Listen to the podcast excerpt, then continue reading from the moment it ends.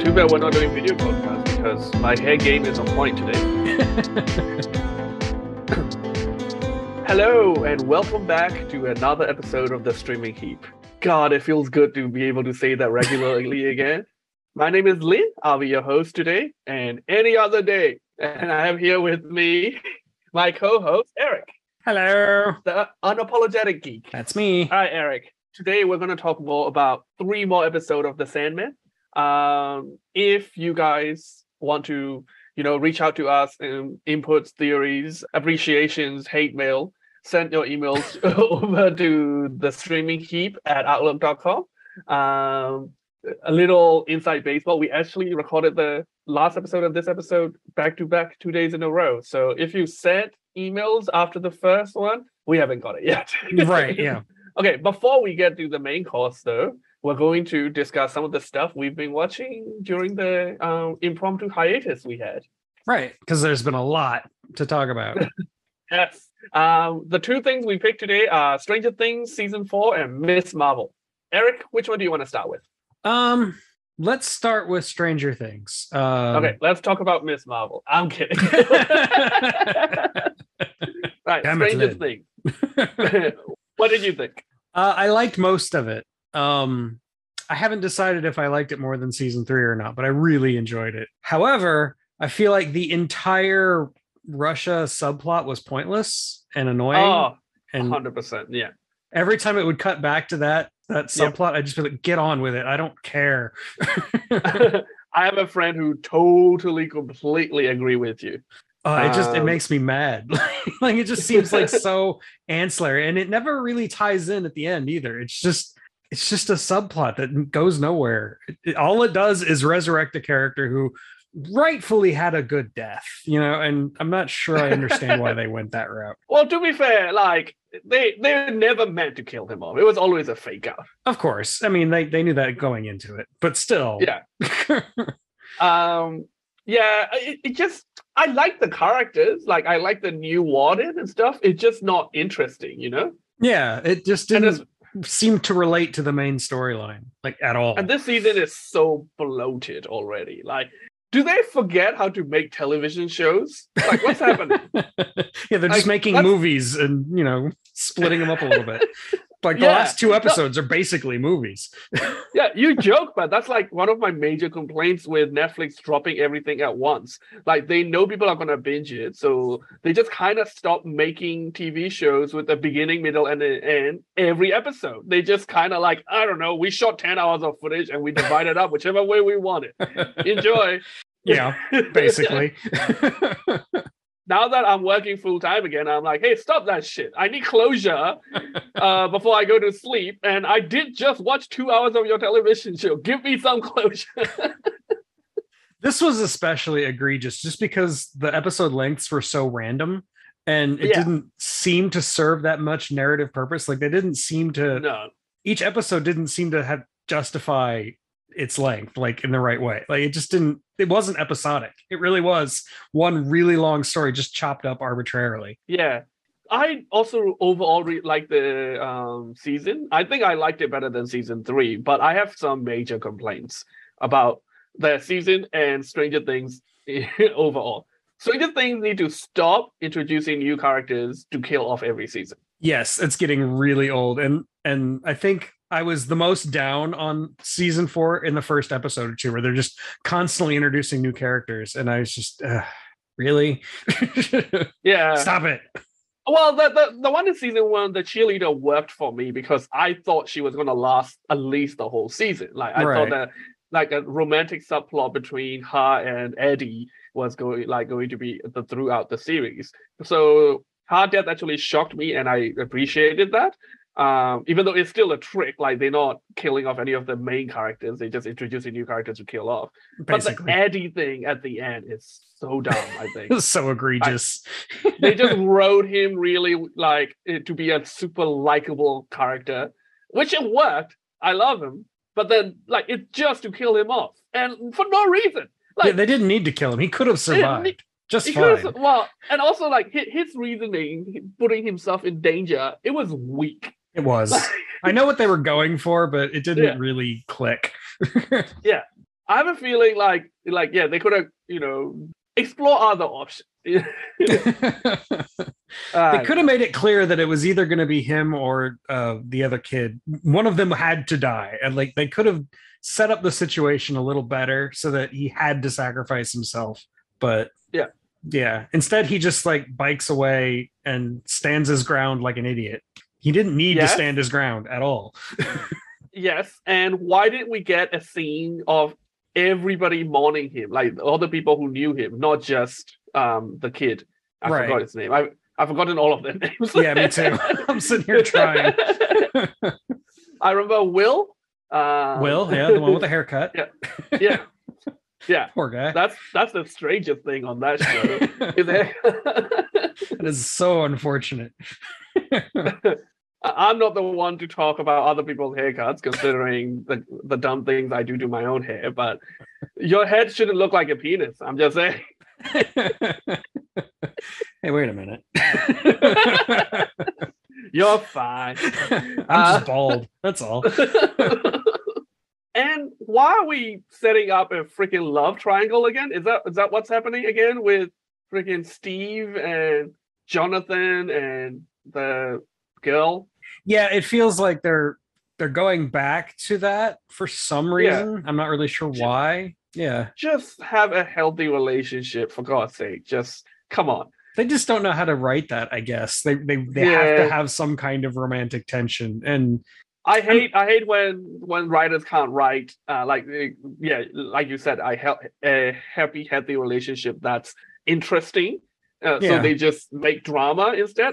But I mean the the like fun to write friendship well. the friendship between um Steve and the other girl whose name I can't remember. The one- Robin, Robin. Robin, like their yeah. relationship is really healthy and happy and Yeah. good and like Yeah. they wrote that well but it's just because they're friends and they can't be romantically involved um Yeah. so i don't know i think that's a writing deficiency like they use this as a crutch to give the characters more tension that doesn't need to be there and I I Nancy used to be one of my favorite characters, and she doesn't really. I mean, she's just Nancy Drew this season. pretty much yeah um she had I a mean, much that's better probably why they called her. she had a much better arc in the last season than she did Yeah. she doesn't really have an arc in this season Yeah. And I didn't like that she was mean to Robin. Robin is sweet and pure and must be protected at all costs. i agree Only good things might have must happen to uh, Robin. I love Steve too, but they can kill off Steve if Robin can be happy. i almost feel like they should have killed off steve i thought Yes. I thought that was what they were trying to set up with this romantic triangle thing, just like give him a little bit of of hope and then kill him off. Like I felt like that's where they were going. Wow, who hurt you, Eric? Look, I like my horror bleak. Jesus Christ. Um, yeah, I thought so too. But you know, they don't have the balls. This before season. None of the main character have even harmed in any way, shape, or form. yeah, they, they're And- not going to do it. And the girl who's in a coma at the end, she's gonna come back. She's yeah, gonna be she's fine. still alive. Yeah, because they set it up they said um number one absorb um every every time he killed he gets stronger because he absorbed everything the person he killed was and is. So 11 is going to use her powers to pull the memories of um that girl whose name i forgot out of number one and put it back in her head and she's going to be fine.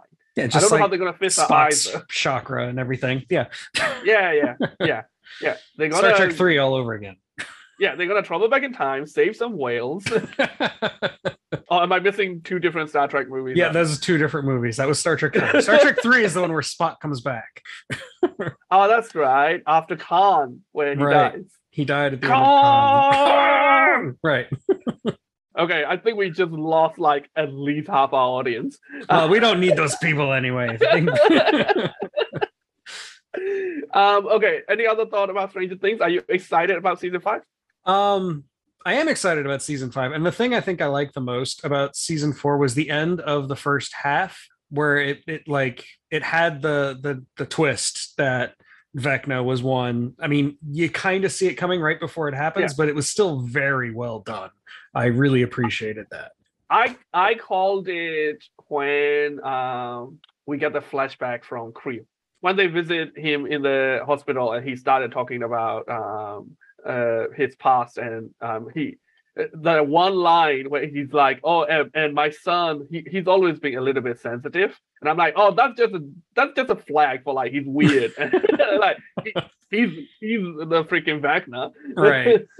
I didn't realize he was like one, you know, because that's not really predictable. Yeah, that's the yeah. clues There's no way to know that. Yeah. Um, but no, you called it before I did, so good for you. I'm usually you, really good you. at that.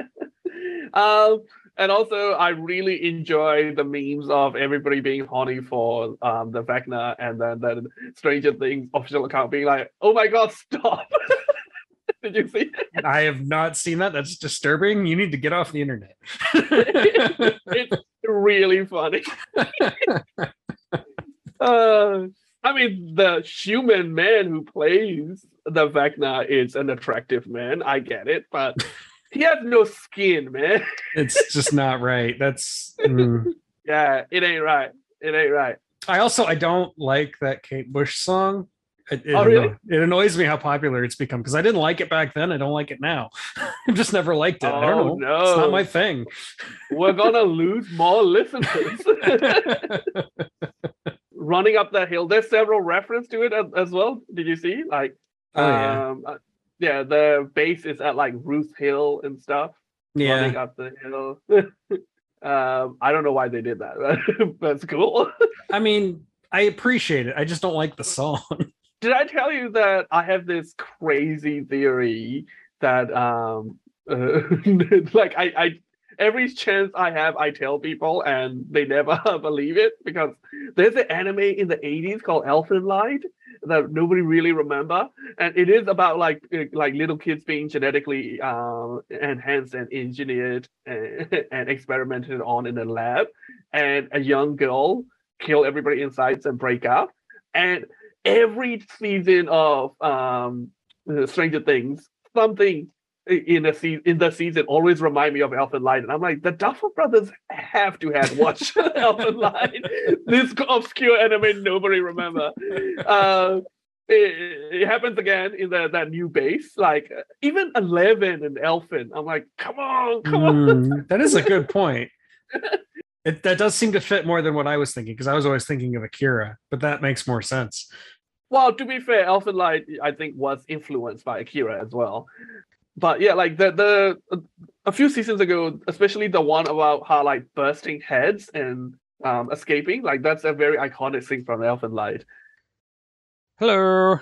This is Eric coming in during the edit to uh, say that when at least where this is concerned is not completely insane. I was I was looking online and I found an interview with the Duffer Brothers where they actually cite Elfen Lied as an inspiration. So there you go.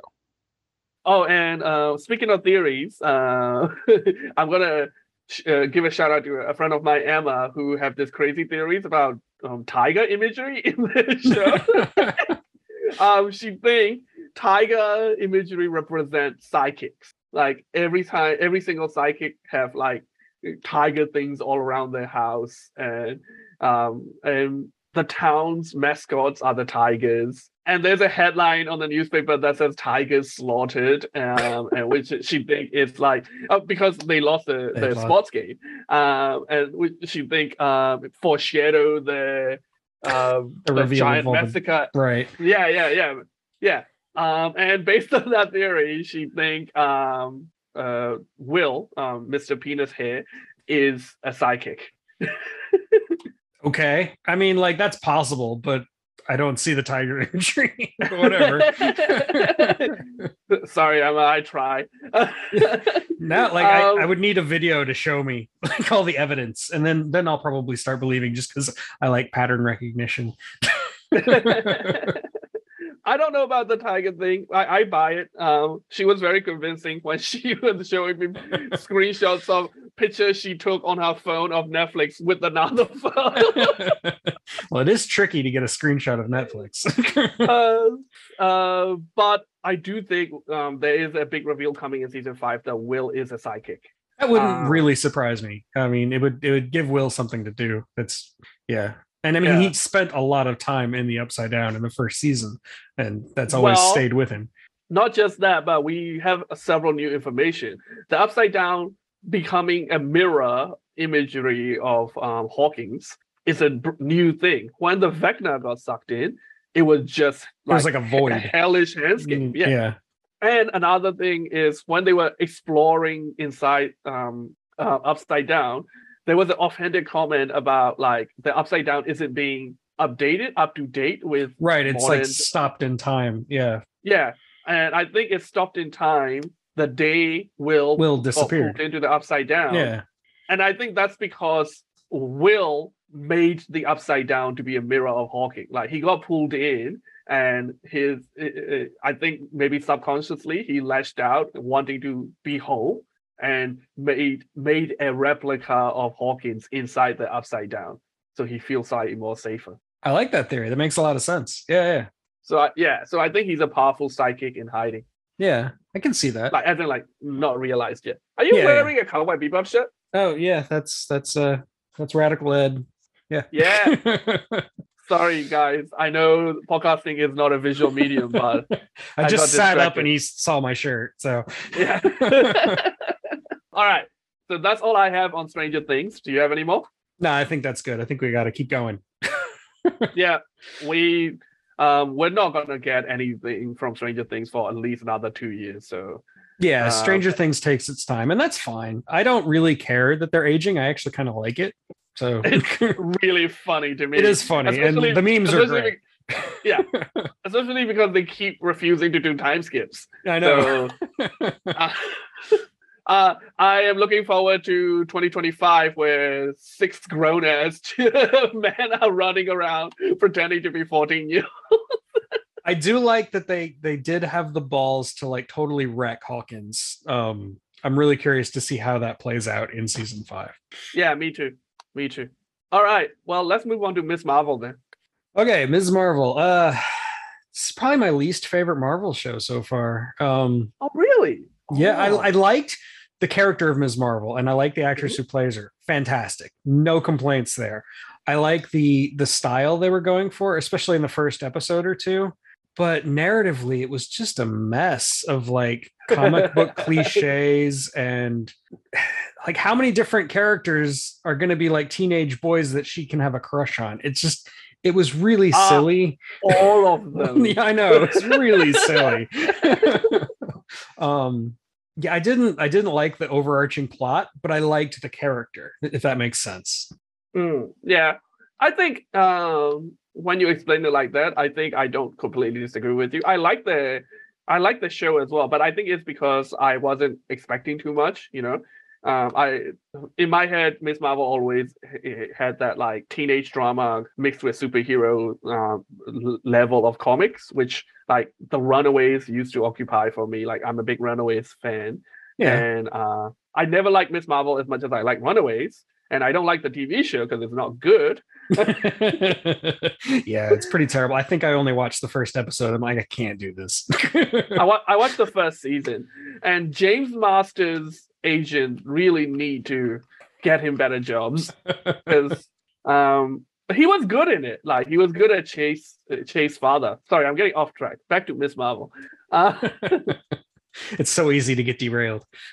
yeah, uh, yeah. I I too really like the character, and I like the overall feel of it, and I like all the uh, music, like which surprises me because I normally don't like Bollywood. Like I I don't like Bollywood songs. Really? Uh, yeah, it just I don't know. Like it really like I'm not trying to disrespect the culture. It's just as a genre of music, it really feel cringy to me. I think it's kind of like intentionally that way. I mean, all I, Yeah. I'll be honest, all I know from Bollywood music is what I hear in Indian restaurants. So like, I'm hardly cultural in that regard. But I, I liked it in this show, and um, they also displayed a lot of modern Indian music as well, like like rap artists and trap and dance, um, which I appreciated. just like Moon, just like in Moon Knight, I felt like it really represented the culture of the characters Yeah. a lot better than Yeah. Marvel has done in the past. Yes, completely agreed. and I feel like this is a show aimed at um, an audience that are a lot younger than us. Yeah, Marvel true. is starting to realize that they the one the fans they won over when they started are now um, either young adults or, or people with back uh, problems. Yeah, yeah yeah yeah old people with arrested development um, with um, podcasts. balding men wearing cowboy bebop shirts and stuff. Yeah. uh, a 34 year old podcasting from his bedroom with uh, transition lenses. that Um, matches hair. yeah, it's true. Hair's red, uh, glass is red. um, so yeah, I think they're trying to appeal the younger, appeal to younger audience, get them into the MCU as you know they clearly have like another decade, two decade of content planned at least. So I think that's a good path. Um, and I think it was enjoyable enough. That being said, um, their time travel thing is That was weak. Like it- yeah. I knew they were going to do it because they they they foreshadowed it so Yeah. much. It was so obvious that that's what they were going to like, do. it's hot. Yeah, yeah. but then it Yep. it's still like when it actually happened, it felt really half-assed. well, they it broke the already set in the MCU about exactly. Yeah, that too. Yeah. I'm a stickler for time travel rules, so yeah, I know that. which uh, as a comic fan like i know um a lot of youtubers are gonna do hot take videos about like either attacking it or justifying it. This is how i work in comics. Different writers are going to come up with different rules and you're not going to be able to justify it into a coherent brand bible of how things work. So we're just going to have to live with it as mcu get more diverse. I'm a Star Trek fan, Yeah. so you know, I just have to live with inconsistent time travel. Oh yeah, it's Star Trek though, that's fucking way less forgivable. They- They're discovering like three different type, new type of time travel each season, Yeah, pretty which much. they never reference again. Um, okay, anything else about Miss Marvel?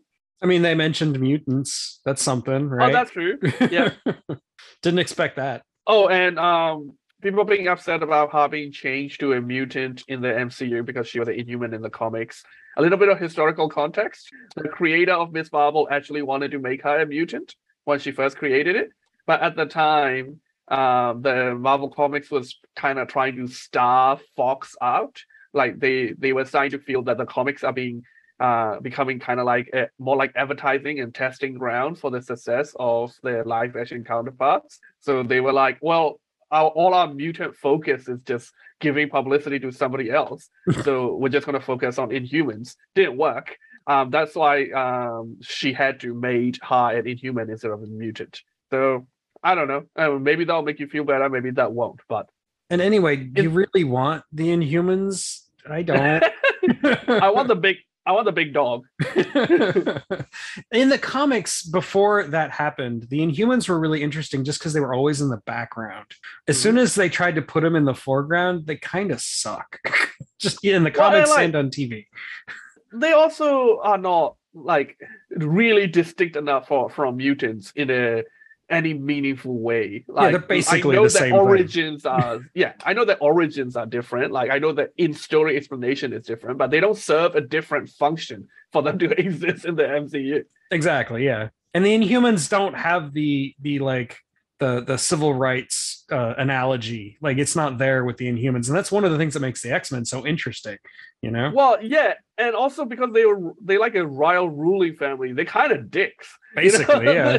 the, the opposite of like interesting civil uh civil rights metaphor is, is that they like i don't know this is about being a royalist i guess the divine right of kings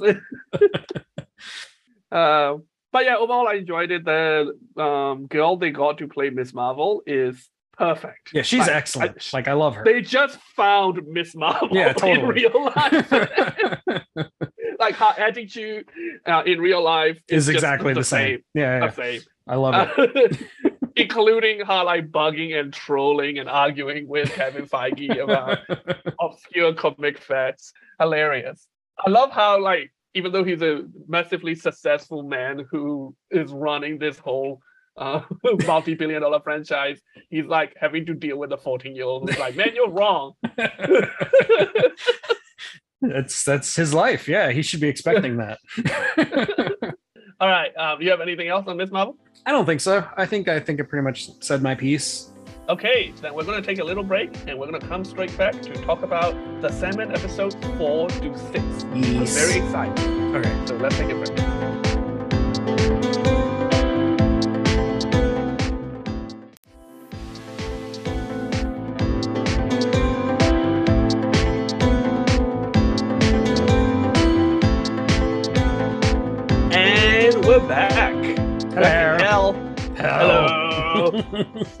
uh, I'm so excited to discuss these three episodes of Sandman, episode four to six, for those who are just joining us, because episode four and episode six are two of my favorite episodes of this season, and um, like they they also like my favorite stories in the comics, so that makes sense. And I think they nailed most of the adaptation in this bit. So, what did you think of this? I'm gonna surprise you. I thought episode five was the best one of this of these three.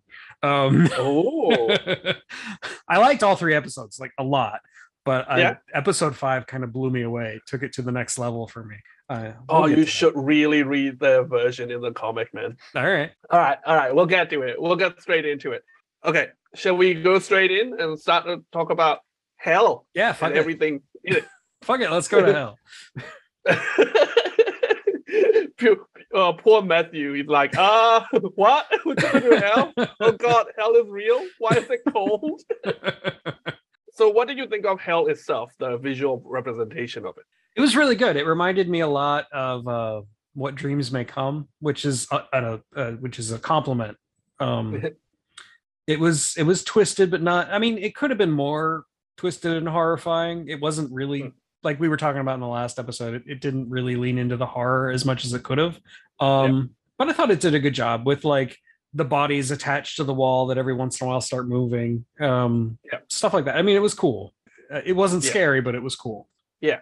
Um, Neil Gaiman's intention and instructions uh, when um, he, he was telling the artist to uh, draw hell was always he want visually for hell and its inhabitants to be like one and the same, you know, Right. like you don't really know where one end and the other starts. And they really nailed that in the comics, and they really nailed it in the interpretation here as well.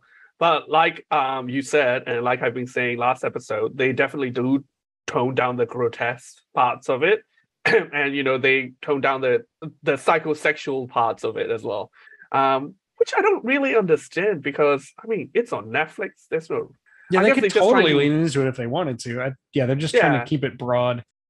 yeah, but still it's a show with Lucifer in it, you know, like. but yeah, um, I'm not like disappointed or anything with this depiction of hell. I just don't understand why they have to tone some of the stuff down.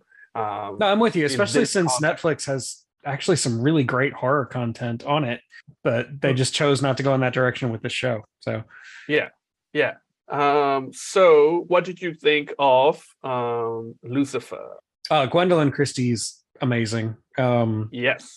I, I had very high expectations and she met them just fine. Like I was not disappointed.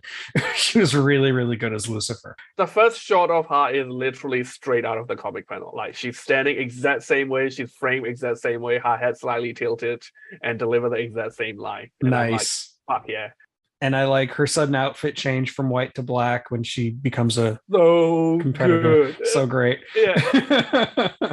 I Um, laugh so hard because when uh Cro- um, Cro- Cro- Crobazon or whatever the I don't remember his name, the demon. is, um uh, when he says I choose Lucifer, um Dream's face is like, oh that's that's a man who just realized he just fucked up. it was red just then he realized he fucked up. Yeah. and then and then Lucifer walk into the frame from behind him, having already changed her outfit. I'm And sorry, the rules of hell say I gotta do this.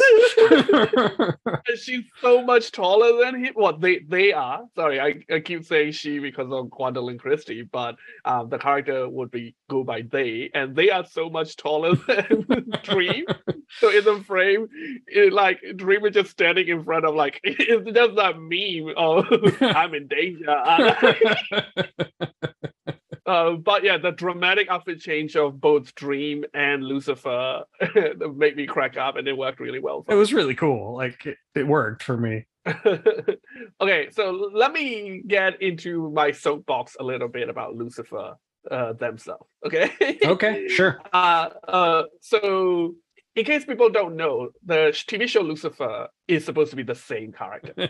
like TV show Lucifer is supposed to be a spin-off of this character after Sandman or like during concurrently. Um, uh, after more of the like after their role in later in Sandman, the spin-off happened. And I think even people who enjoy that show, and I don't mind if you enjoy that show, like I don't think the show itself is terrible. I think the show itself is terrible at being an adaptation of the, the Lucifer comics.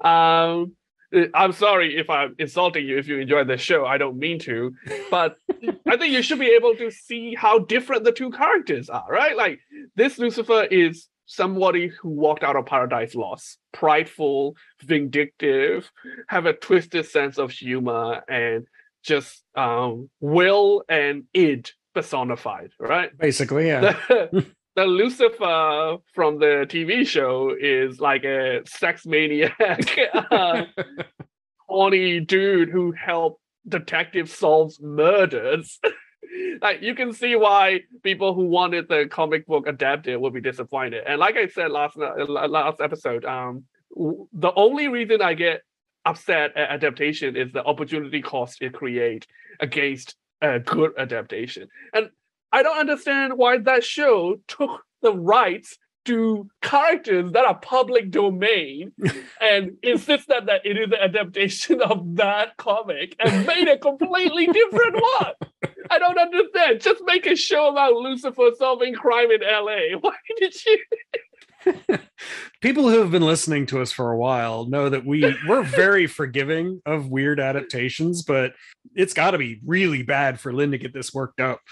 this is my one bugbear. Like I love Runaway, and I don't like the Runaway adaptation, but I'm not that mad about it because, like, you know, they tried and it's team drama. It doesn't work. But with Lucifer, I'm like, why did you? If you want to make a different show, why did you take the rights to the comic?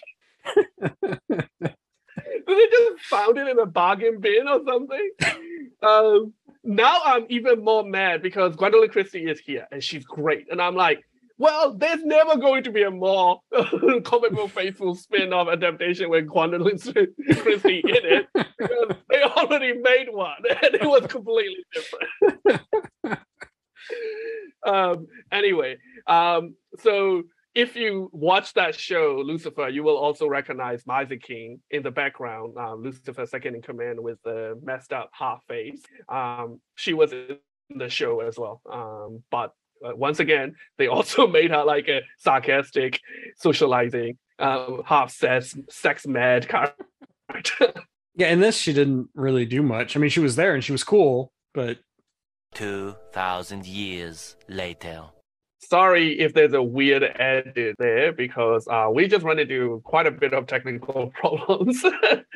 um, the internet wasn't strong enough to handle my rants against Lucifer. One of the most popular shows on Netflix for some reason. a lot of weird things are popular on Netflix, man. This is true, and I I hear it's fun. Like, like I, if you want like Californication with like Paradise Lost characters. I hear it's fun, but I watched like two episodes and could not handle it. and I'm just like, why did you make this? why why did you buy the rights to make this? just make it, but call it something else. Um. Anyway, uh, yeah, what I was saying was about Mazikeen as well. Um, uh, she's a major character in um the spin-off as well, and here um the one thing they changed that uh, makes me laugh uh, but it's necessary is she talk normally. In the in the comics you can't like her speech bubbles are fucked up because she only have half a face. Oh.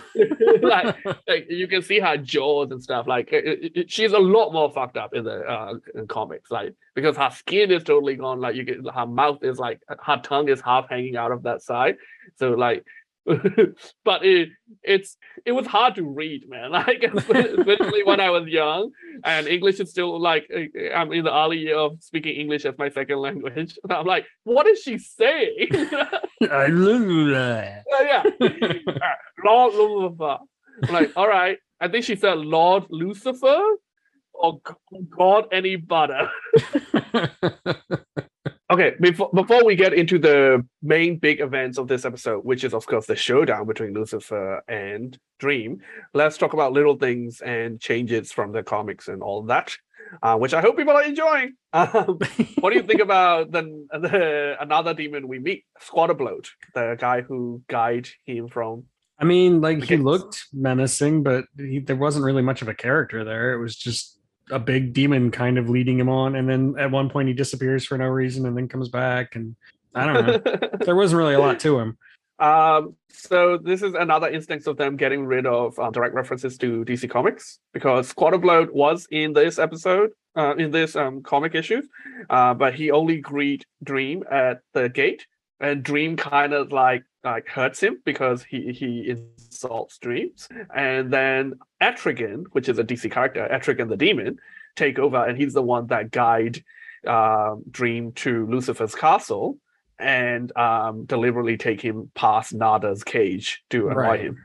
Okay. Um, so Etrigan, uh, for people who are kind of familiar with DC, um, he he usually shows up in a lot of Justice League Dark stories. Like uh, uh, he's done a lot of um, appearances together with Constantine, um, and especially if people have watched a lot of the um, recent uh, DC animated movies, he has shown up in a couple of them, especially the ones that have Constantine in it. Right. I, in fact, I think there was a Justice League Dark um, animated movie, and both Constantine and Etrigan was in it. Um, and the rhyming thing, which people might have found weird, the demon speaking in rhyme, Yeah. It annoyed me because he said one thing without rhyming. I'm like, fuck, fix it. it's like that little OCD part of your brain just Yeah, can't handle yeah. it. Yeah. He said, "Where is your ruby?" without rhyming. Like he asked, he, he rhymed for the rest. Um, but um, during that time, during um, Seven was first coming out, the, uh, DC was putting out a lot of horror anthologies, right. and they are they're starting to um, develop an actual law for like um, their demons and hell denizens and stuff. And um, they did that thing where like rhymers, uh, de- demons that rhymes uh, it represent they are like a high, they have a higher office in hell.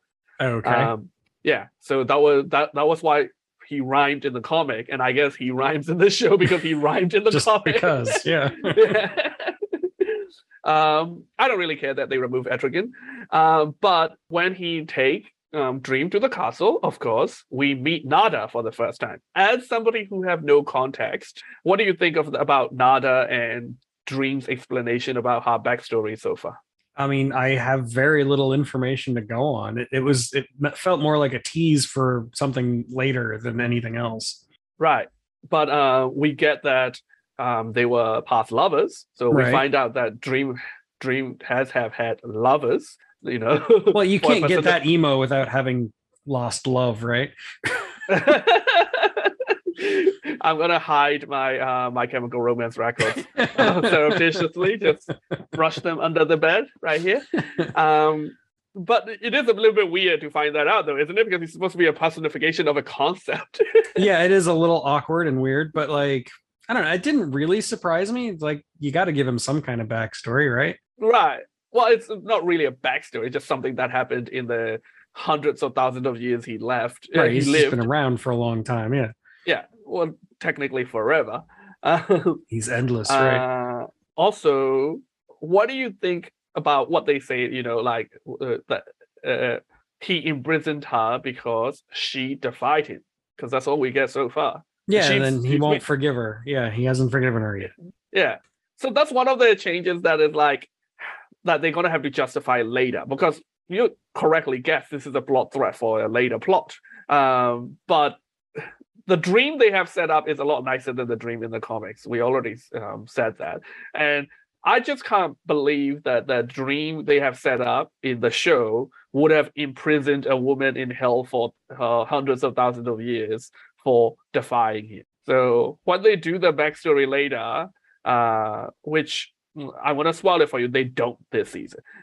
I figured as much co- by the way you were talking already. So in the comics they do um like uh, uh the story revealing their backstory actually comes before the next story arc dollhouse uh but they didn't do it in this show which is probably rightly so uh it, i think it belonged more in the next season um but i think they're gonna twist it so it's a little bit more sympathetic um unlike in the comics in which it is exactly as it sounds um she said no so he imprisoned her it seems dick. like fitting with the the character you described last time. Yeah. Like the one from Yeah. the comics is a lot more of a dick.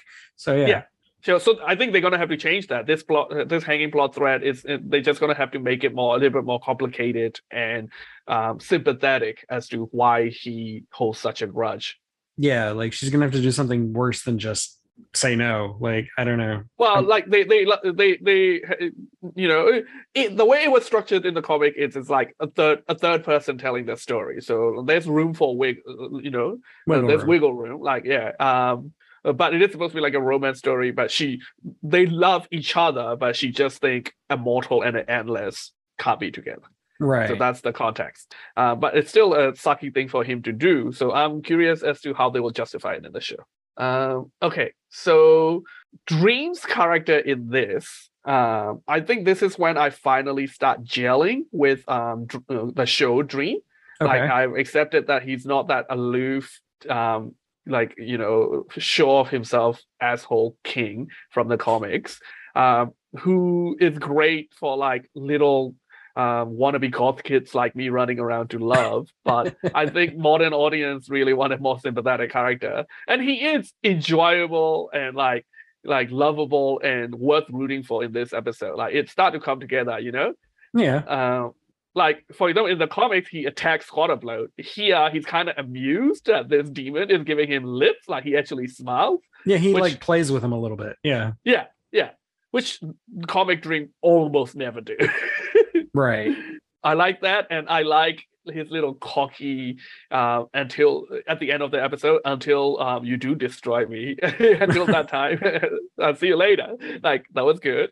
Um, yeah, so his personality come through a lot more in this. What did you think? No, I mean, like I liked his character in this. I liked that he uh he basically had the goods. I mean, the story plot wise, it's a little problematic for him to go up against Lucifer and basically beat her twice.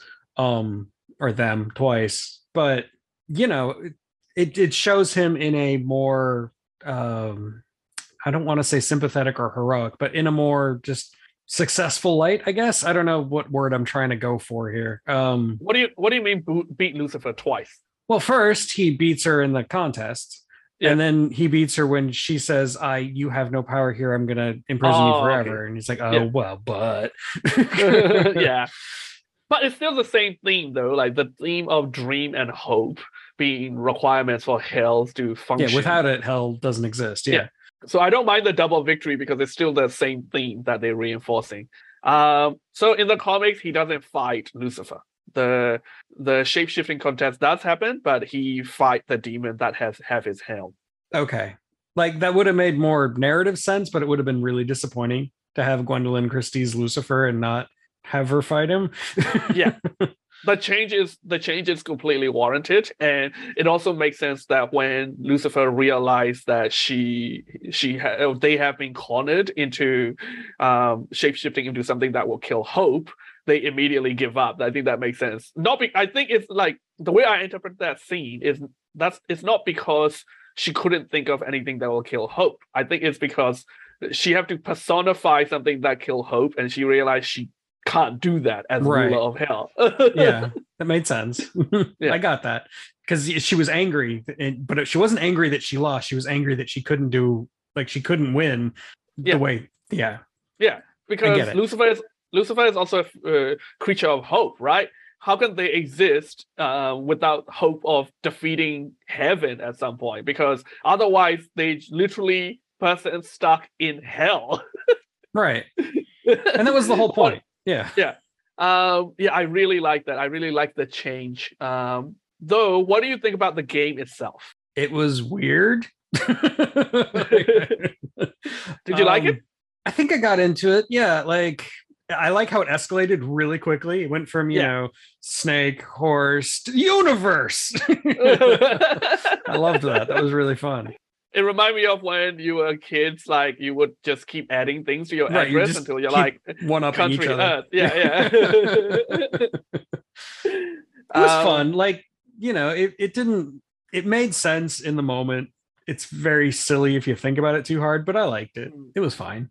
Uh, the one complaint I have though is they kept the game, I think, exactly word to word from the comics. They should have changed. Yeah, I, I believe so. I haven't confirmed it, but like I remember every single form um, that happened. Um, but they should have changed one thing: anti-life. um, Yeah, as soon as I said that, I caught myself because I was thinking, "What? What is this? Like a DC comic?" Oh wait, yeah, it is a DC comic. yeah, yeah. So in DC comic, it, anti-life is a concept that makes sense because it's like a lot of cosmic stuff centered around um, Darkseid's quest for anti-life, anti-life, whatever. the Um, anti-life should- equation. Yeah, Yes, exactly. They should change it to entropy.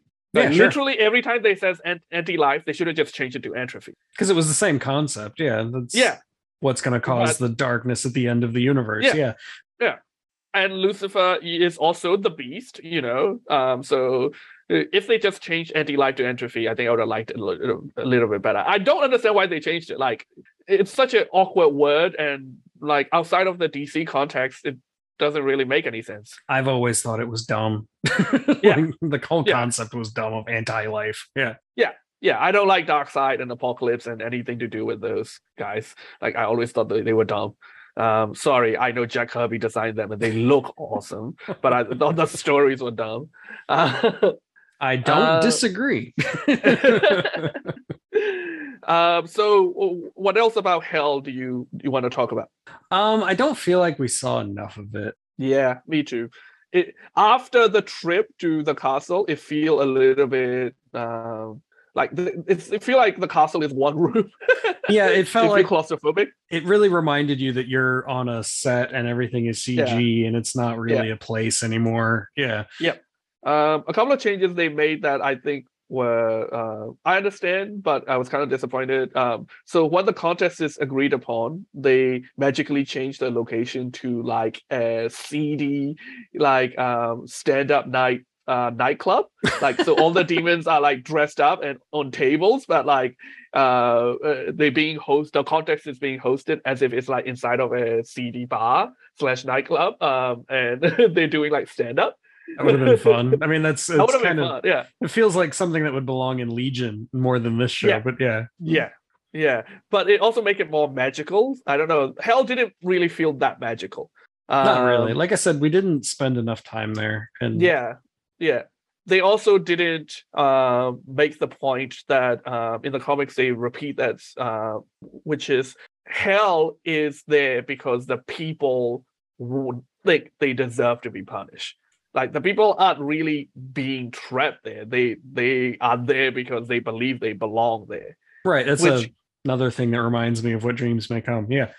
Yeah, Yeah. which which really tie into the concept of hope and dreams being necessary for hell to keep functioning, Exactly. Yeah. uh, because the humans need that. I'm kind of disappointed that they took that out, but I guess they didn't really want to do too much with religion. I don't know. Maybe, but you're already in hell. Like- Yeah, exactly. Exactly. If you don't don't want to like avoided at that point. right, exactly. If you don't want to step on toes of religious people, don't adapt Neil Gaiman's works. Religious fundamentalists have already checked out. They're not watching the Yeah. show. yes. Uh, they checked out around the time you said the word Lucifer. yeah.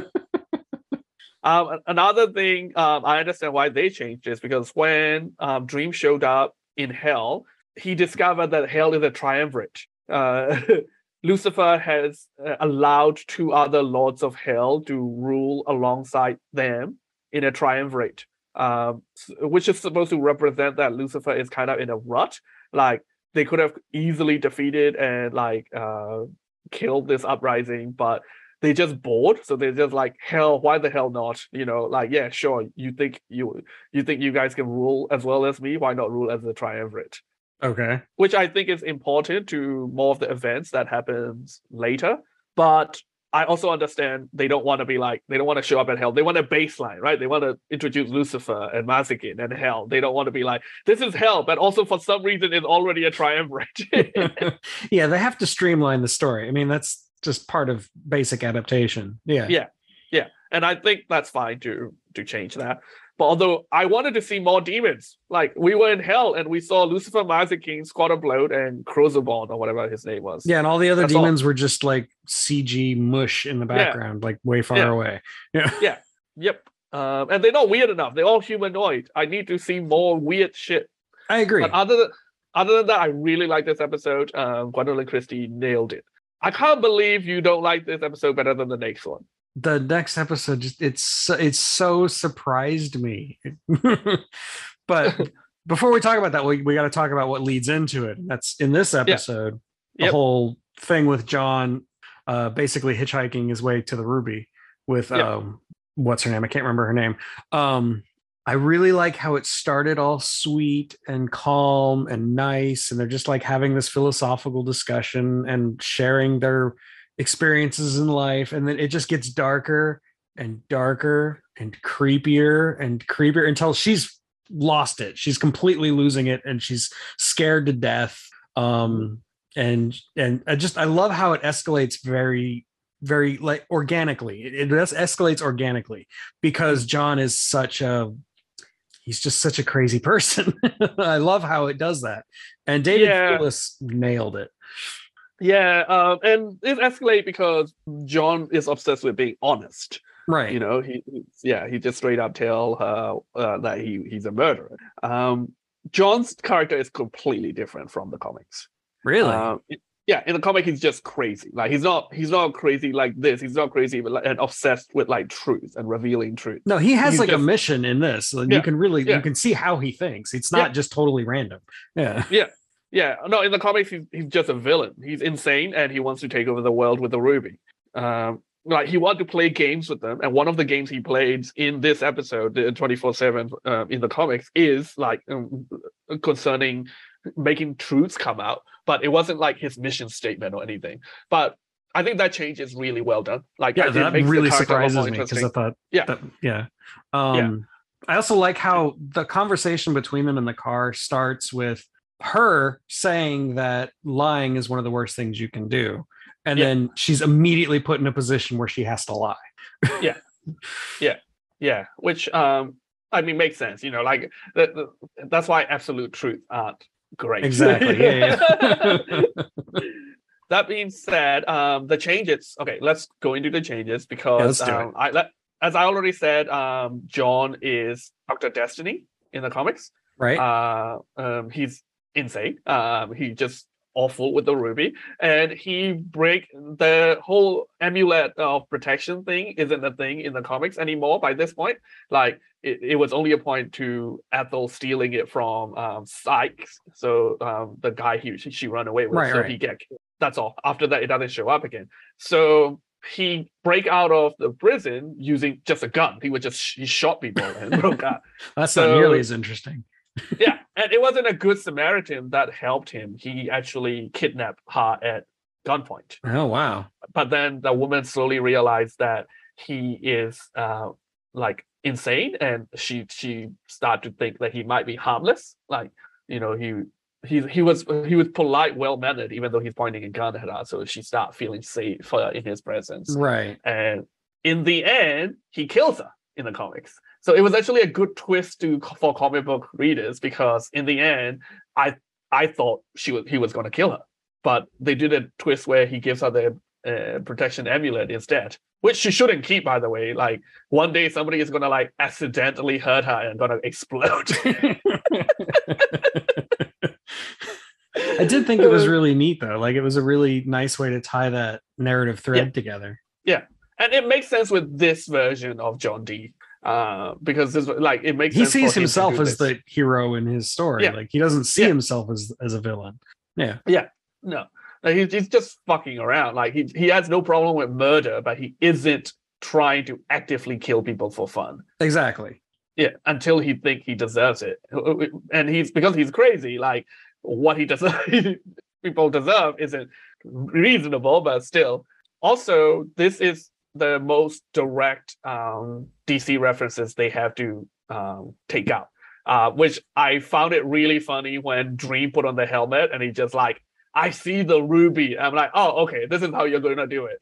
Because in the in the um, comics, the Fates tell him that the ruby was being handled by like a third-rate villain called Doctor Destiny, and last it was seen was when the Justice League captured him. So in the comic, he actually had to chase down the active Justice League International members uh, to to find it. Like it was being kept in a um, Justice League uh, warehouse.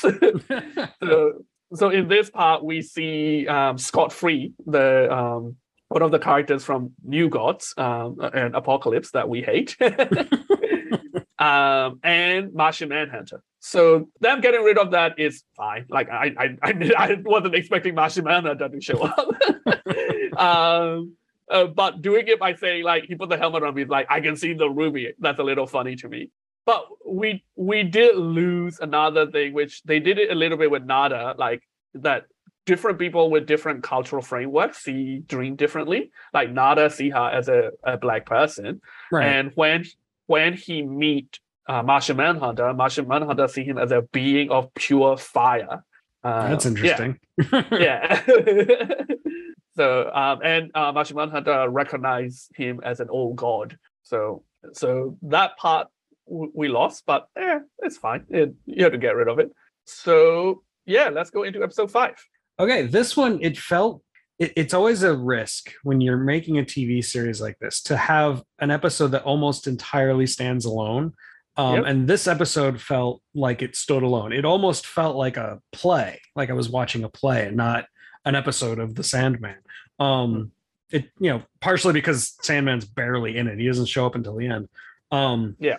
but I really, really liked it. I liked that it was just it was kind of this um, moral thought experiment, you know, and Yep. it, it plays out like that. And I love how uh, Dream explains it in the end. It, it's such a great way of recontextualizing what just happened. Um, I don't know. I freaking loved it. I just loved everything about this episode. This has been my favorite episode so far. So this that's interesting because a lot of the changes that a lot of the things you like is actually like changes. Uh, it- it's not a morality play in the comics. The 24/7 thing is just John Dee trapping people in a diner and just kind of fucking with them. uh, and it got a lot more grotesque as well, and a lot more gory. And uh, they took out essentially all the sexual assault, which I think is fine. Like I'm not one of those people who think need shows shouldn't that. have. Yeah. Well, I, I don't. I don't think shows shouldn't have that, but I don't really need to see it either. So I'm fine that they take it off. Like I'm not gonna like. I'm not gonna say like shows should never have that that, that kind of confronting things in it. But here, at least with magic, it get weird. Uh, uh, you know, um, when you're discussing consent, with when magic is involved, it get weird. But at least all the sexual encounters that happened in the episode seem are seemingly consensual. For the most part, they are consensual. Yeah. um uh, but yeah it, it, it was real gory in the comic and like there's like multiple uh, implied um, heavily implied sexual assaults and um, in the entertainer segment one of the one of the instructions by neil gaiman is actually really funny as well. It's like all right guys in this scene we're actually conveying like a six person orgy but how do we get away with it? Uh, and and the way they got away with this is it's uh, John Dee sitting on a counter eating popcorn, and then uh, behind the counter, all we see is like legs and head, and then John Dee go like meat. um, so uh, it they toned that down, which I'm glad. I mean, you did have that one shot of him like eating the ice cream, watching TV while the two guys in the back were having sex. But yeah, yeah, yeah. Yeah, he did have a, like a double take and look back thing, which I thought was kind of funny. the morality play part i'm glad you liked it. Um i liked it for mostly true but i don't buy fully some of dreams explanation. And he's like they're not lies they're dreams. Uh judy dreamed of leaving everything behind and uh, uh, moving to somewhere where nobody knows. I'm like, that's not a dream. His like ultimate explanation didn't quite work, but like the point he was trying to make was valid. yeah, yeah. I'm like, that's something she to see a therapist about. That's not a dream. I think that's depression. yeah, that's a that's a neuroses.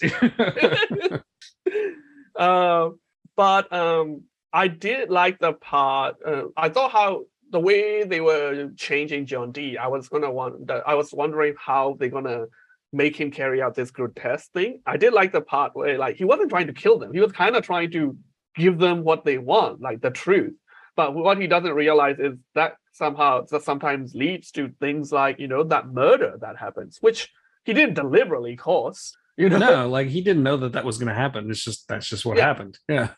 But after that, he got pissed off because they are pissed off at him, and then he started killing them, Right. which um, I think was a lot more fitting with this character of John Dee. But I, I don't know. I, I guess I, I have mixed about it. I really like this episode, but I also mix. Um, I also miss some of the uh, the elements from the comic version.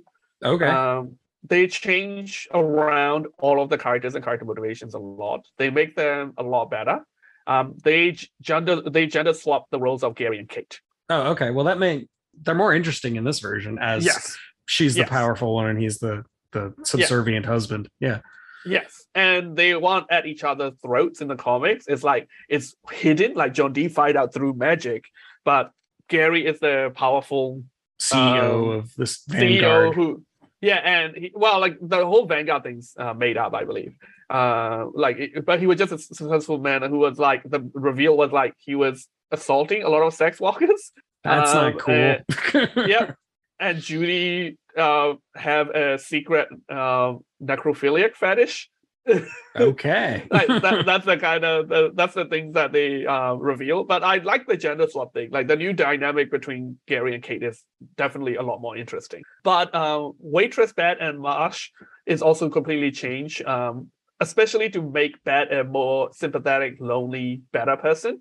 But the whole point of twenty four seven in the comic is that like everybody there was kind of like like if you scratch stuff underneath the surface, like people always have like bad things about them you know and like it, it, it's kind of a really hopeless and cynical view of humanity which i liked at the time but i'm kind of glad they changed it Yeah, know? I'm not a fan of that kind of storytelling. I, I guess I probably No. would have been like, you know, 30 years ago. Yeah, but yes when I was young and cynical.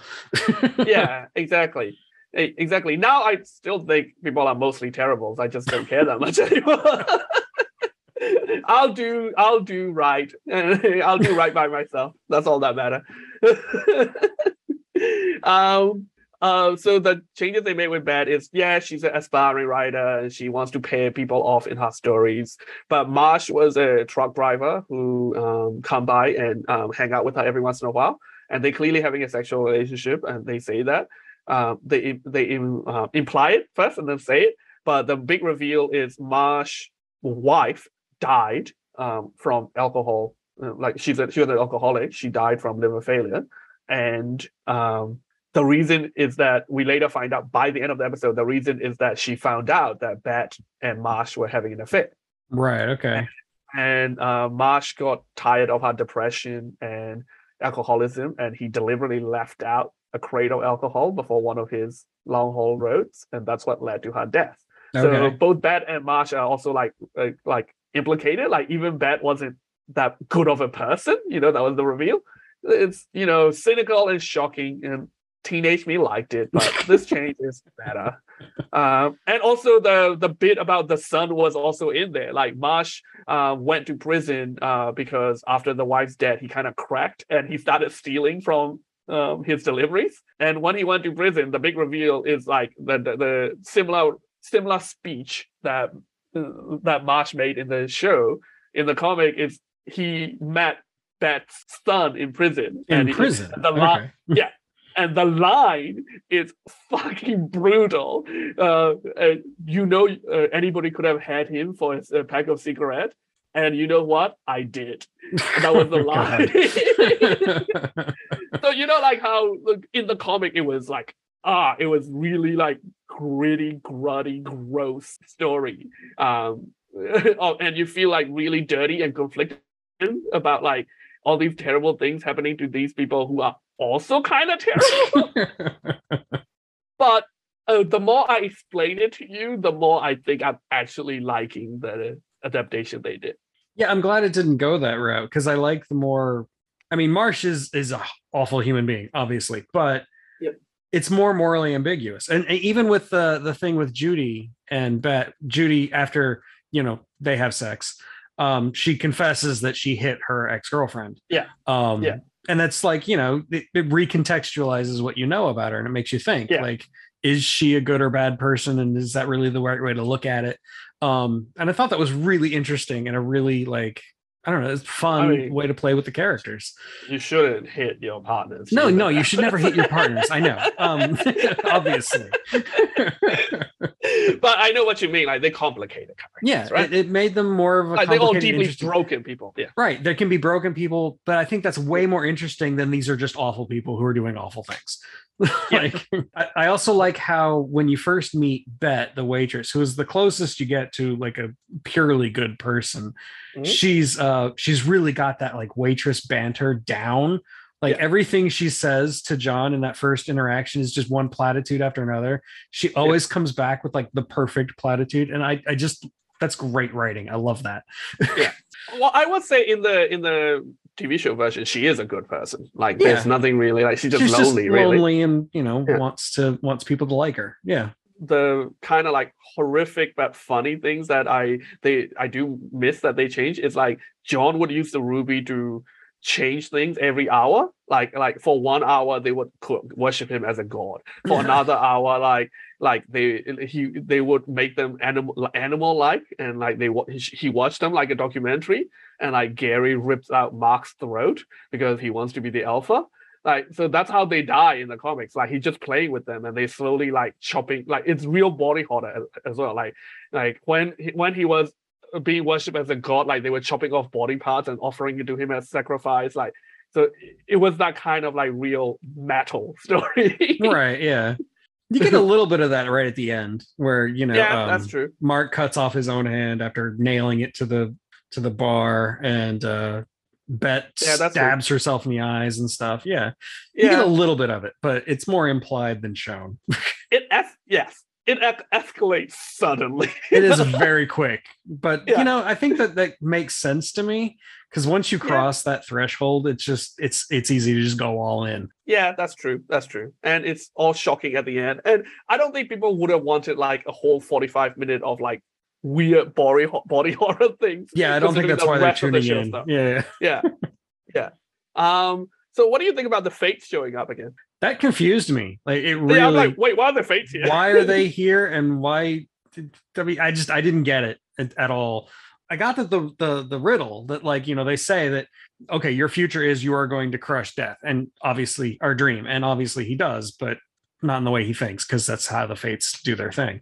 Yeah. But at the same time I don't see what their narrative purpose was at all. they they just wanted to repurpose the cool scene from the comic in which um in one in one of the instances for his entertainment he turned all the girls into oracles and make them tell his fortune Oh, okay. so that's so they replaced that with the fates I didn't really get that part. So yeah yeah it was cool it I- but good. i don't yeah. yeah um and also like the fates are supposed to you know be guardians of women like i don't know why they showed up for fucking john dee so you put in narrative rug pull at the end of this episode Well, like I, I was saying in the last episode, it felt like the entire season was setting up to be about Dream getting his tools back.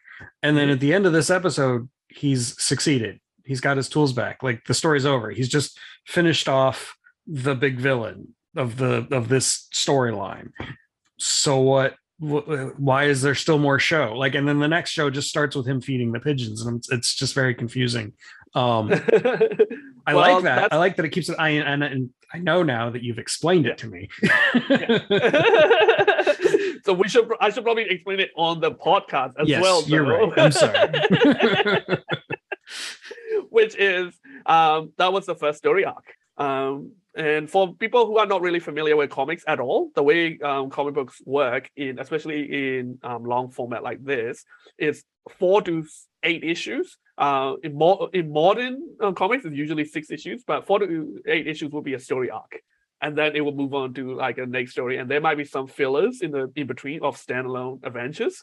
Um, and that's that is that way because when um they can then collect it into paperback editions later and release it as paperback books. And if you do go out and buy Sandman in the original paperback format, uh, this this story arc uh, up to um, 24/7, what we uh, just described, and the first half of the next episode, The Sound of Her Wings, um, with him feeding the pigeons, that's what you'll get in the first paperback. So that's why it's like that. That's why it's um, disjointed. that's why it'd be like, wait, is the show over?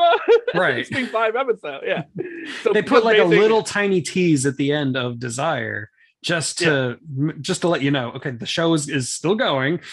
Yeah. just to give Yeah. you something. it sounds like that's what they're going to be roughly doing for each season because they just to coincide with the release of the show they just re-released um, sandman again but this time they each volume is kind of kind of have like two um to three trade paperback stuff in Oh, it okay. Yeah. so if you go out and buy the latest edition of paperback sandman you will get everything you saw in the show in season so go do that uh so were you concerned with the narrative rock were you like oh wait what happened now Not really. I was more surprised than worried. Like, Okay. um, I have a lot of faith in Neil Gaiman as a storyteller. He's very he's like master level storyteller. So like Oh, I yeah, knew 100%.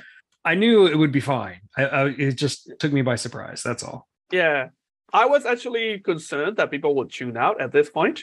Um, uh, like it would lose audience around this point. Like the Netflix really never released detailed breakdowns That's of, true. of yeah. viewership numbers, so we'll never know. But um, I think that's why they put so much work into the next episode and, and like keeping the character, keeping the viewers around.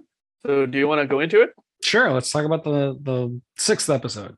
The sound of her wings which um the first half of the episode is pretty much the exact same story as the comic um standalone single issue of that name but uh, it also combined with another issue called uh, uh, a man of good fortune which is the second half of this with hob gadling i like that they combined it and especially the way they combined it i think really makes sense in the context of the show. But Yeah. let's get into the death plot first what did you think? This is our first time meeting another endless. Um, I liked the character of Death. Like I liked the actress who plays it, and um, I just like the, the the personification of Death as this more of a kind, lady. sweet Yeah. person. Yeah, I, I really appreciated that. That was a good. That's a a good like a subversion of tropes, you know. Um, and I. I I liked I liked this first half of the episode, but at the same time, I felt like it it was really really exposition heavy of just death like explaining things to dream that dream should probably already know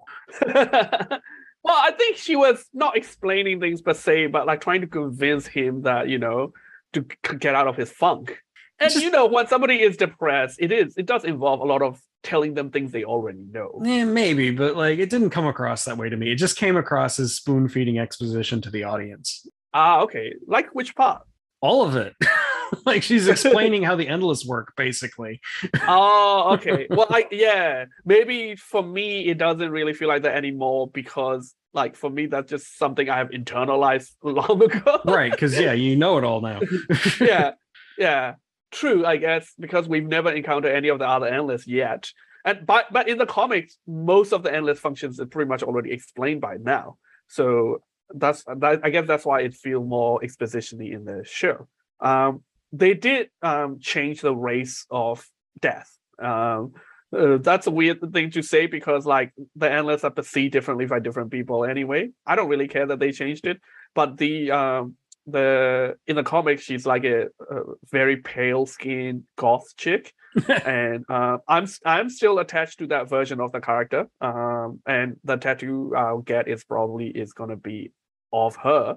But i really like the tv show version as well. Like it's the same character. She's just black. That's fine they like uh, people are complaining that oh they're supposed to be brothers like they're not really they don't have a parents they like brothers in the sense Yeah, of they're they endless all, they don't have races yeah yeah they don't have ethnicities yeah yeah, I liked I liked everything about it. Uh, the dialogue in this is most of it is pretty much taken straight out of the comic. Okay. Like they barely change anything in the um in the the sound of her wings part. No, it was Uh, good. Like it was it was very um poetic. Um and I did appreciate that. And the tone was very it was slow and methodical, but not in a bad way. the one thing that they did, the one little thing that they did change that um, I'm being such a dick because I'm like I can't believe they changed that. At one point, Death, threw uh, uh, the bread at uh, Dream, and I hate like I I really like the moment in the comic because Dream has been like such a big, larger than life figure until now, right? He's been on a terrible quest, facing down Lucifer, facing down Right. And now Uh, here he is just murderer. feeding the pigeons all depressed and emo. and yeah. and, and being being berated by his older sister, like who threw bread at him, and that was a really good moment in the comic. I do have to say, when I was watching this episode, I was very distracted by that bread because it looked delicious. like, why are you wasting it on pigeons? Um, yeah, I I love that. I, I, you know, um, we do get to see more of her as going forward. And Oh, good. I, yeah, I, I really want to. Oh, actually, um, we forgot. This isn't the sec- uh, the first time we see another endless because at the end of last episode we see Desire. We did see Desire, yeah, very briefly. Yeah, I didn't like that. Yeah, like I said, liked I think- I feel like they put it in just to show you that there's still more story going. Um, Yeah. It felt very Yeah. tacked on and pointless. Yeah, it felt very tacked on, and it felt like a little bit silly, like a I'm watching you. villain. Like, Yeah. who's who are you talking to? I mean, to be fair, Desire is a dramatic bitch. That Of is their function. right. like I, I love how awful uh drama queen Desire is. I love it in the comic. I love it in the show. and I haven't seen much of it, but. I've, I've already gotten that sense. yeah, Just from like two short scenes, I've already gotten that Yeah. sense. Yes, and the actress who played Desire is also very good. Um, uh, they are they they were in Cowboy Bebop. I don't know if you remember or not. That's I knew that they were familiar, but I couldn't place it. So there you go. It's Cowboy Bebop. Yeah. They were really good in yeah. that. Yeah, yeah. Yeah, yeah. Even the parts you didn't like about Cowboy Bebop, they were really good in that. Yeah, and they were they're in good like in here as well. one episode. They were one of the best things about an episode that I really hated. Yeah. Yeah, true, true. Um, yeah, doing a great job here. But let's go back to talking about death. right. um, yeah, what do you what do you think of her as a, a newcomer to the story? Um, I like that she brings a different a different tone. Like she she's she's got more of a she's not as cynical and dark as every other character we've met so far. Like Yeah. she has a really like sweet way of looking at things. And you know, she's that death who comes to you as a friend. Um and I really appreciate that. And I really feel like it, it helps the show feel more well-rounded. Um Yeah. yeah. Yes, hundred percent. Like if that character, this characterization of death is my favorite characterization in any fiction, except maybe like some comedic one where they make fun of death. But um, as a se- as a serious, uh, Well, yeah, like Bill and Ted's uh bogus journey. Yeah, yeah. yeah. yeah, so good, so good. Um, there is a couple of spin-offs with that. Um, like just a couple of issues, like not an ongoing story. People should chase it down if they enjoy the character. It's really good. So it transitioned to uh, Death was trying to kind of teach uh Dream a lesson in that like, hey, you need to be in more more in touch with humanity, right? Like it feels like this is as- an it feels like this is an argument they've been having for centuries. Right. exactly. Exactly. Because that's what the show did great with combining these episodes to show us that Death has been trying to get this through his thick skull for literal centuries. So it override my earlier complaints about like how dr- change um, seems to be coming too quickly in the show. But this episode kind of contextualized it by cramming the Hob Gadling story, the, the story of Man of Good Fortune at the end uh, it flashed back to the, the idea that hey, death has been trying to be like, hey, get amongst the people, learn what human beings are like for centuries, and he just really like he. He's a he's a dumb tantrumy kid. Like it just took it just been taking him a while to get through his thick skull. And they were really smart with their storytelling because the way the Man of Good Fortune um, worked in the comics is I'm jumping to the end there, but he doesn't miss a meeting. He stormed out angry because you know, Hob does imply that um, they were friends, and that but he come to the next meeting as a friend. Uh, But- okay. Here, because of the time skip, uh, because because of the timeline changes, because it's set in modern time now, he had to miss was- one because it was over a century, right? yeah and um they use that as a fact to cram in the fact that okay so his change is slow. He did storm out of that park and deny to himself that he he was developing a friendship for a long time and then he got trapped and then he didn't come so i think the coming back at the end at a, outside of his appoint, appointed meeting time i think that shows that the this show sandman character is qu- quite different now and justify the change in demeanor um he have you And I think maybe if we if we go back to the the story of Nada, Yeah. um, then we can look at we can go way back and see a version of Dream that was way more um, uh, ambivalent and mean. Yeah. yeah, Yeah. yeah and selfish selfish. That's a good word. Yeah. Yeah, yeah, yeah. because that's what dream calls him in this episode that's true. Yeah, most selfish excuse of a personification of a concept i've ever met that was a great which great. is a line. great line Yeah,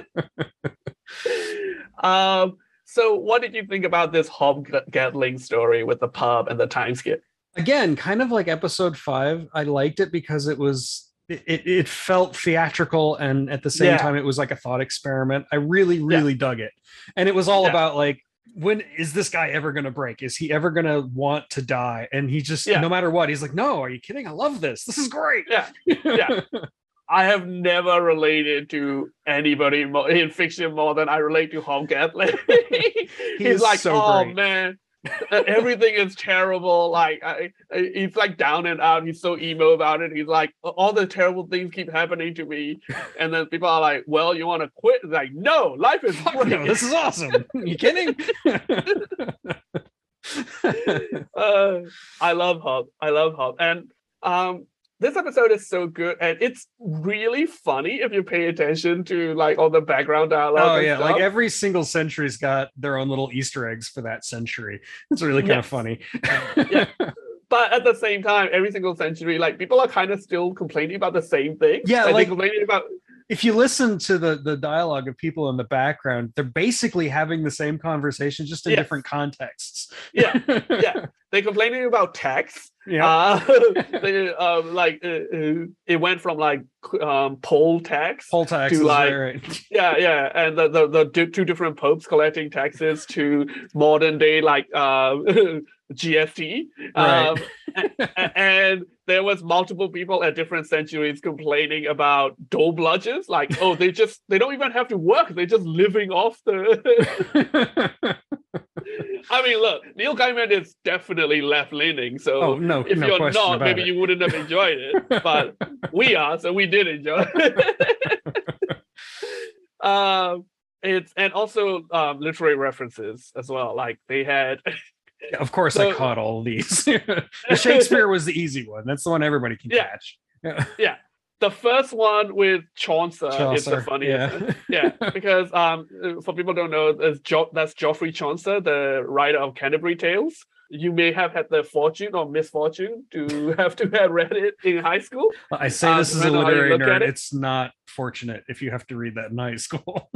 Nobody enjoys that book in high school. yeah well I mean look there are like bawdy funny bits in it yeah, know? that's true.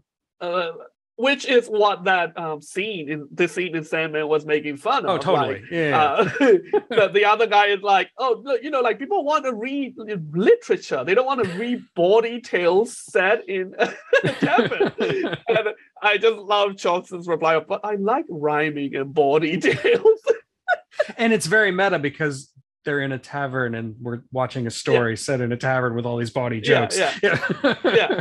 And also, like, it kind of make fun of Chaucer. So, because Chaucer was also, like, kind of deeply religious. yeah. and uh, Canterbury Tales was also supposed to be like a religious telling, you know, like it, it, it justified what saints and sinners and sins uh, is. Uh, but he also it was clearly a man who wanted to tell some bawdy story, and he's cloaking it in this religious uh, morality tale context. That's how he can get So- away with it, you know? Wouldn't have been able Yeah. to publish it otherwise.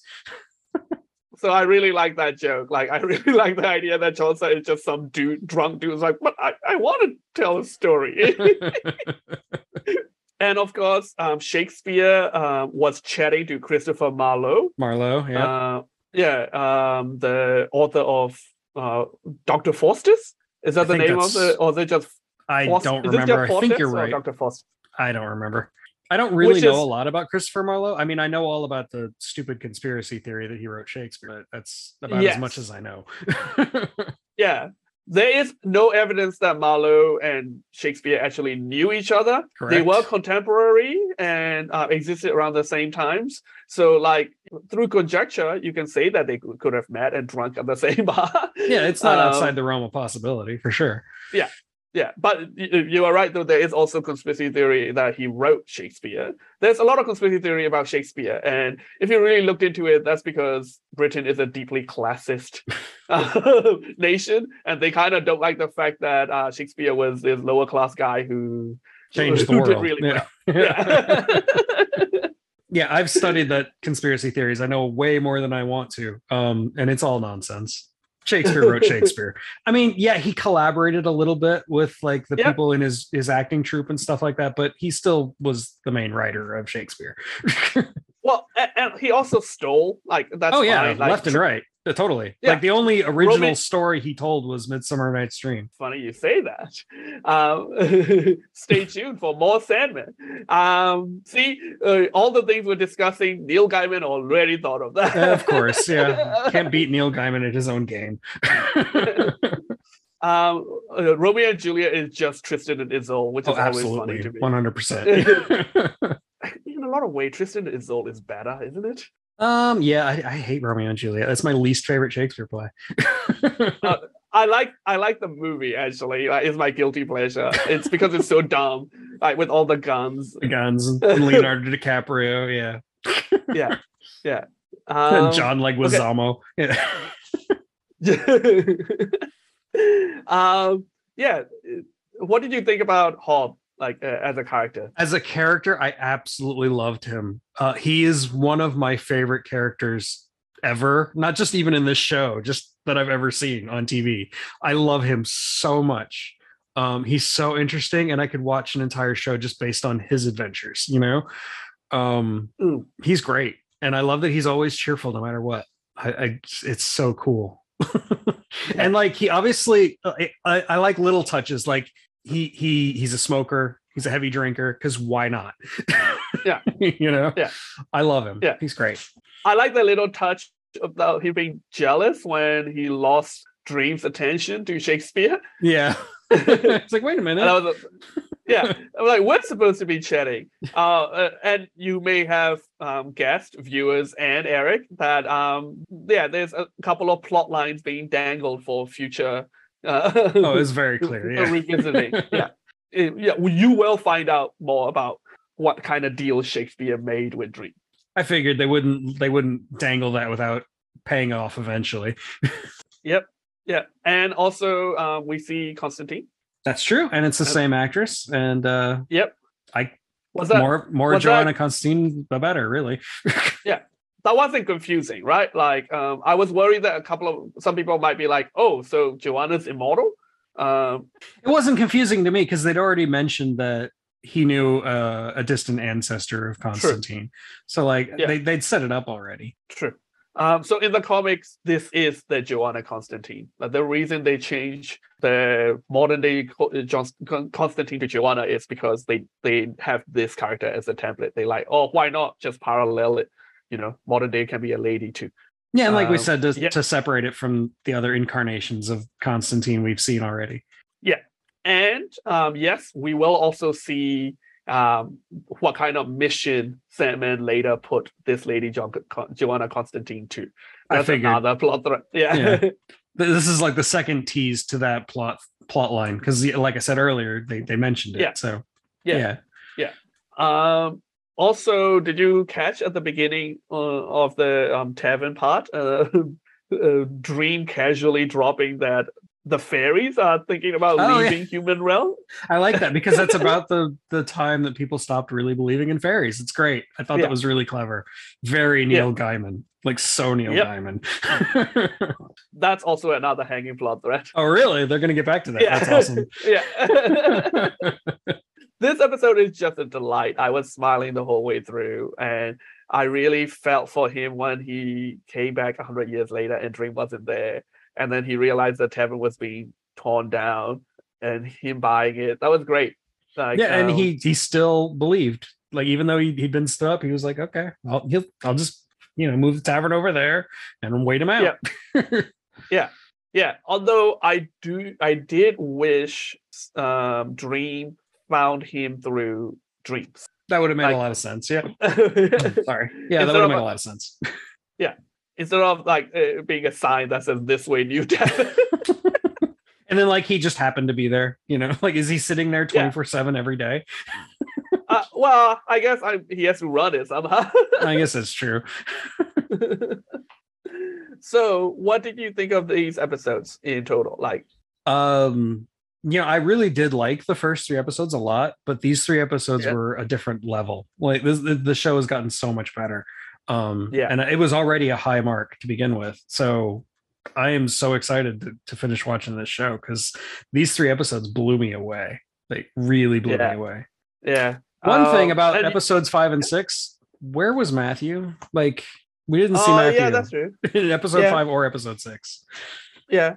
I mean, in the comics as well, like they're not like attached at the hips. Oh, okay. Um, he, um, and also, uh, Dream must always have a ra- Raven thing is new to the show. Like in the comic, he just sometimes has a Raven because he like having a Raven. It's, it wasn't like a requirement or anything. well, it was a requirement for 90s comics. You know, they had the crow and everything. You know, that's true. you're gonna have That's an emo Raven's- character, you gotta have a raven, right? Yeah, yeah, that's true. That's true.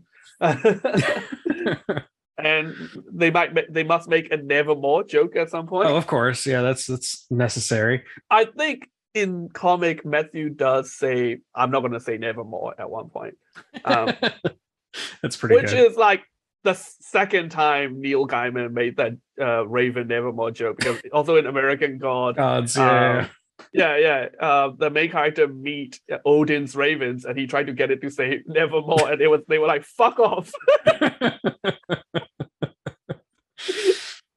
Uh, all right, so shall we wrap it up? Uh, you're enjoying it. You're excited for the next am- uh, four episode.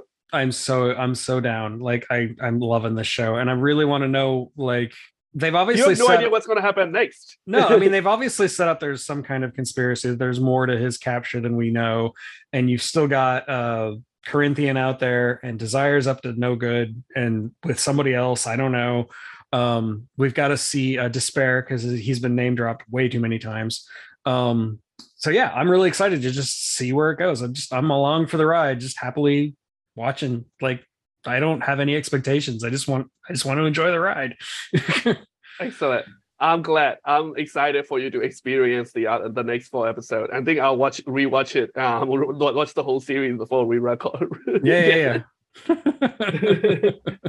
All right, guys. Until next time. Oh, actually, next time we'll also be talking about Picard and Strange New Worlds before we get into the rest of Sandman. So it's going to be a start Star Double Trek fisted Star Trek. Yeah.